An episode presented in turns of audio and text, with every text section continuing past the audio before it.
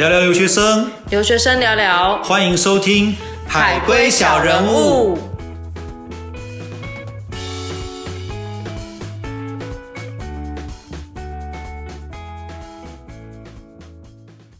欢迎大家来收听新一集的《海归小人物》。哎，Christy，你之前是不是有先念完语言学校，才开始念你的硕士学位？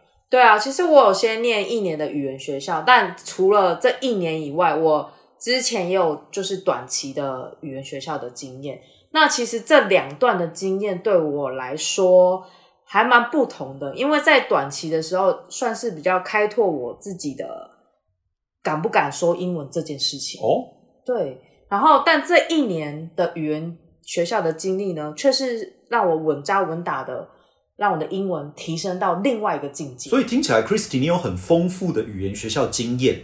那以你的想法来说，念语言学校这件事，对于升学或是未来求取学位，真的值得吗？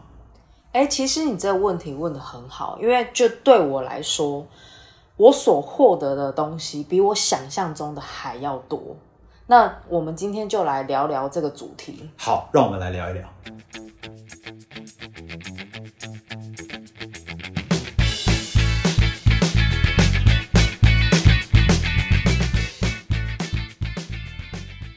哎，Christy，所以你刚刚有说过你有念短期跟长期的语言学校的经验，所以两者带给你的价值有什么不同吗？对我来说，就是念短期，它是开启我敢讲英文的这个开关，然后让我更有自信的去讲英文，所以让我在后面那一年在学习英文的时候是无所畏惧的，就是去学习。所以你说一年后来的那个就是你的长期的经验，那也是在这一年的语言学校，它当成你后来念学位的这个算是一个先修课程，是这样的意思吗？对，它是一个先修课程，所以它基本上就是每天都在念英文。哦，了解。那所以那这个一年呢，语言学校这个时间蛮长的，所以它又带给你一个什么样不同的提升或是一个想法呢？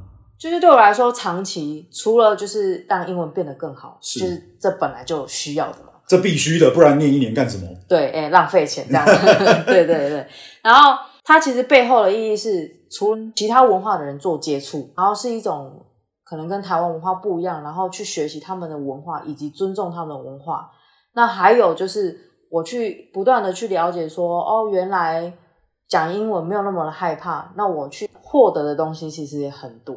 所以你的意思是说，在长期去念语言学校的情况之下，你也获得了像文化上的冲击，甚至是说你更有能力可以去反思自己在英文的学习这件事情上面，你付出了哪些努力，是这个意思吗？对，因为呃，其实我觉得环境对我来说很重要，就是它哦是一个二十四小时都在讲英文。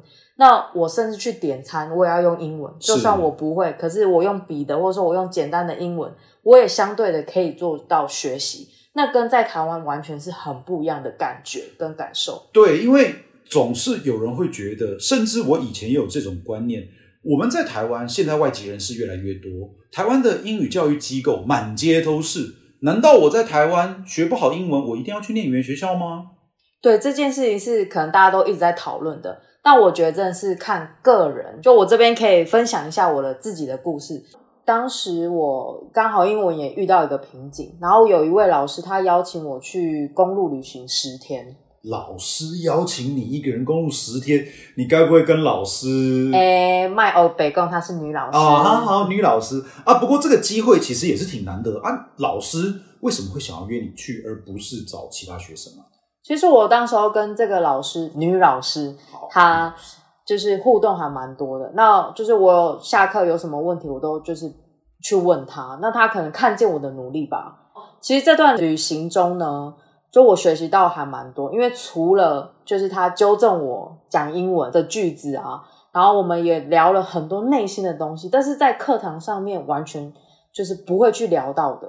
没错，我觉得 Christy 讲到一个很重要的呃关键。我们在国外念书的时候，常常都会觉得说，即便你英文再怎么好，如果说我们没有办法真的有一些生活上的尝试，一些生活中的英文的应用，其实好像也真的很难跟我们的外国同学打成一片，或者说真的融入他这个社会。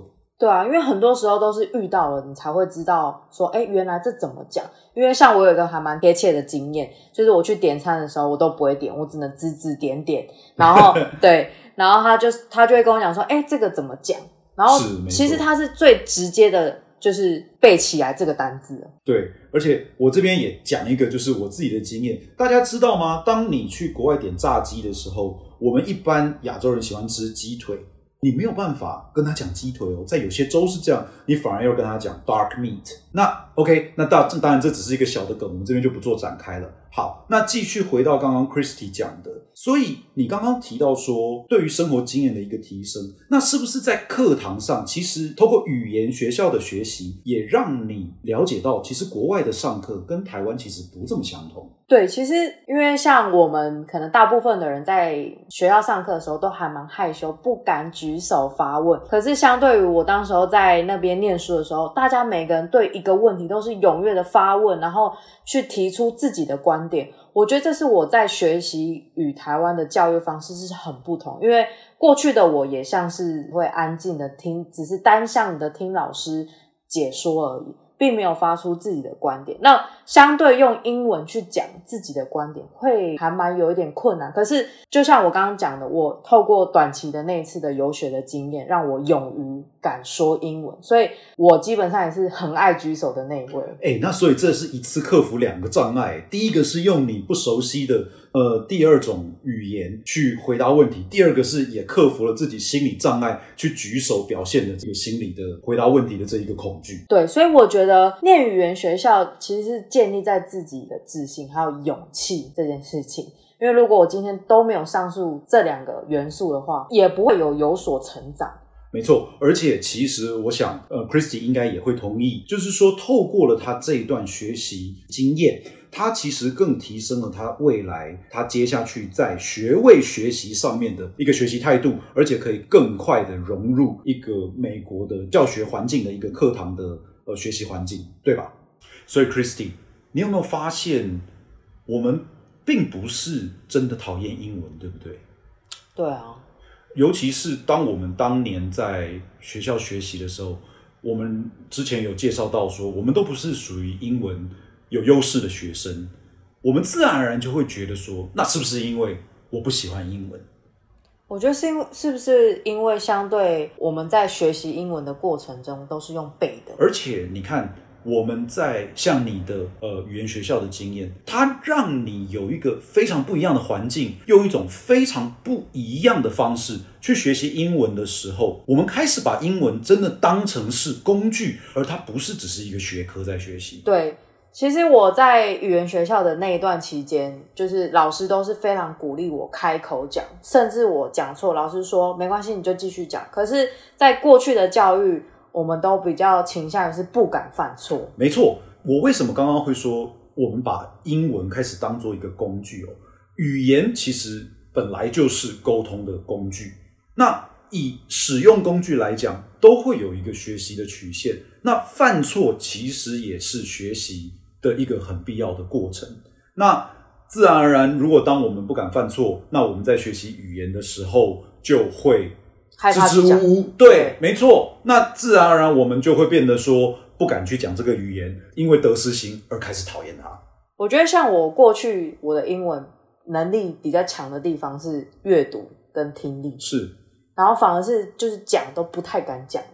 对啊，因为相对于就是台湾人英文程度能力比较好的是在阅读跟听力这一块。没错，从台湾的教育体制之下，好像比较多都是这样哈。对，应该算是一种填鸭式的英文。对，那我们反过来想一想，如果当我们今天遇到了一个外籍人士在台湾学中文，那我们会去嘲笑他讲出来的话很不中文吗？哎，没有哎，反而我们都会觉得说，哎。你这个外国人会讲中文，好厉害哦！对，那所以我们会不会觉得说他讲的中文有一些怪腔怪调，或是说有一些文法的错误，而我们就大加斥责他呢？也不可能吧？对啊，完全没有这个问题，反而是鼓励他。没错，所以反过来来讲，我觉得当 Christy 在语言学校，或是后来我在求学的一个经验，真的英文的学习这个东西变成。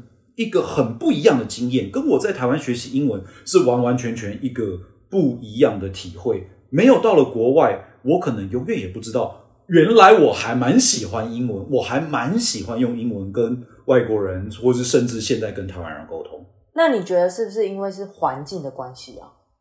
嗯，对于学习环境来讲，我想这个就提到，真的我们到了国外念语言学校，我们进入了这个文化的环境，进入了一个跟在台湾我们的舒适圈完全不一样的学习环境之下，这真的是会有帮助的。对啊，其实我当时候选择去佛州念语言学校也是有一个原因，因为那边华人真的很少。没错，相较于加州啊、纽约那些华人很多的地方，真的很我觉得更能练习英文吧。像我就有听过我一个朋友的笑话，他说他的另外一位朋友也是到不知道到哪里啦，去念了语言学校回来，当然就是华人多的大洲。结果他念了三个月回来，英文还好，反而是粤语进步啊，粤语进步啊，对，开启了另外一个语言。哎，真的嘿，就开启了另外一扇窗这样子。我觉得其实环境的重要性真的很重要。没错，而且 Christy，你觉不觉得我们在一个生存能力爆发的阶段，你有这个经验吗？有，我跟你讲，我当时候一下佛州，我就马上去开户，因为身上带一些钱嘛。对，那必须要去做开户。那基本上对我来说，我英文程度那时候嗯还可以，然后我就马上跑去开户。那很多专有名词，其实我是不懂的。哎、其实你都不要说开户了，我还记得我当时去 orientation 的时候，我第一堂课上完了之后，我 orientation 到底要去哪集合，到底要在哪一间教室？哎、如果搞不清楚，我是没有人可以帮助我。我觉得这就是最大的差别。当我今天如果是在台湾，我就算是去一个外语学校念书，我下意识的就会觉得说，啊，反正身旁的人就会讲中文嘛，那我大不了就是问个人，请求个帮助。可是到了国外，有办法吗？完全没有办法，一定要靠自己去去问啊！就算用再怎么样不好的语言，对，离离扣扣的语言，当它堆砌起来之后，这个时候生存能力一爆发，语言就大进步。对，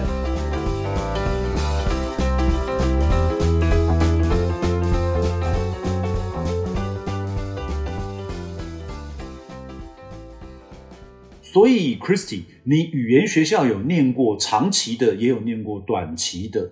那你觉得语言学校到底应该要念多久才会有效果、有帮助呢？我觉得念就是多久这件事情是没有办法去做衡量的，因为是看你自己个人有多重视念语言这件事情。所以你的意思是说，其实即便是念三个月的语言学校，当你重视这件事情，你知道怎么样去获取你自己想要得到的语言学习，其实也是都有帮助的喽。对啊，用最少的时间去获得最大的利益，这是呃我对于这件事情的看法。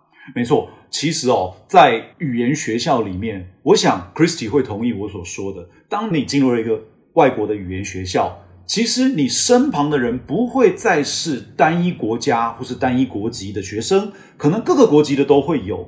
所以说，除了像刚刚 Christy 讲说，进入语言学校协助他克服了在语言上使用一个外语来回答问题，或是说来学习的这个呃经验跟这个阻碍，更多的其实也是开启了我们在学习社交生活，而且是一个国际级的社交生活一个很好的经验，你说是吗？对啊，而且其实你刚刚上述提到的这些人，他们一定有他们自己对于念语言学校的心态，不管是已经要下定决心去念书的，或者说刚好离职，然后他刚好有个 gap year 的部分，他想要去念个语言，或者是说他就是想要呼吸一下美国的空气嘛，哎真的是自由的空气。对，而且我想让各位听众哦，其实试着思考一下，如果今天我们是在台湾去念一个语言的课程，可能周围即便是说我们有遇到一群国外来的人，但是大环境还是以我们所熟悉的台湾的这个教育环境为主，我们是不是会觉得自然而然感觉到更安心呢？那可是我们今天到了国外，身旁都是各个国籍的学生，而且我们所在的大环境，不管是美国也好、英国也好、澳洲也好，英语系国家或是其他语言都一样，我们是不是更容易激发出？当我们在一个不同的环境，更容易激发出我们刚刚所谓的这个生存能力的大爆发，对于语言的提升可能更有帮助呢？对，所以最后想要告诉大家，值不值得这件事情是取决于个人。没错，每一个人去念语言学校，我想都有他们各自不同的原因。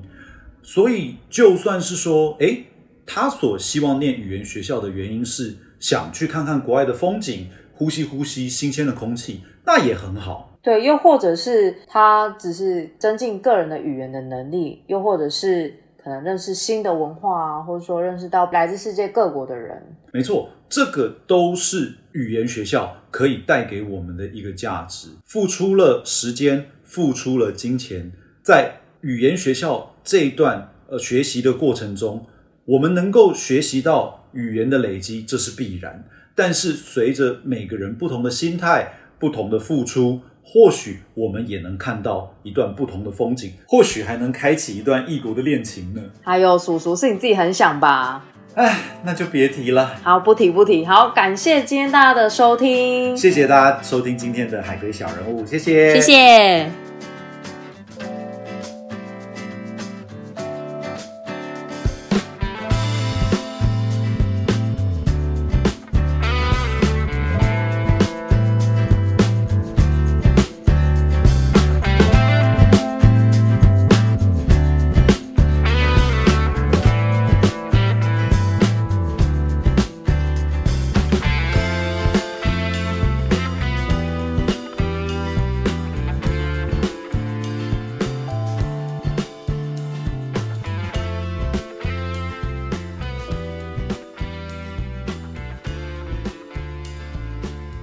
好的，感谢大家今天收听这集的海龟小人物，欢迎追踪我们的 IG 或是底下留言任何看法给我们知道哟，拜拜。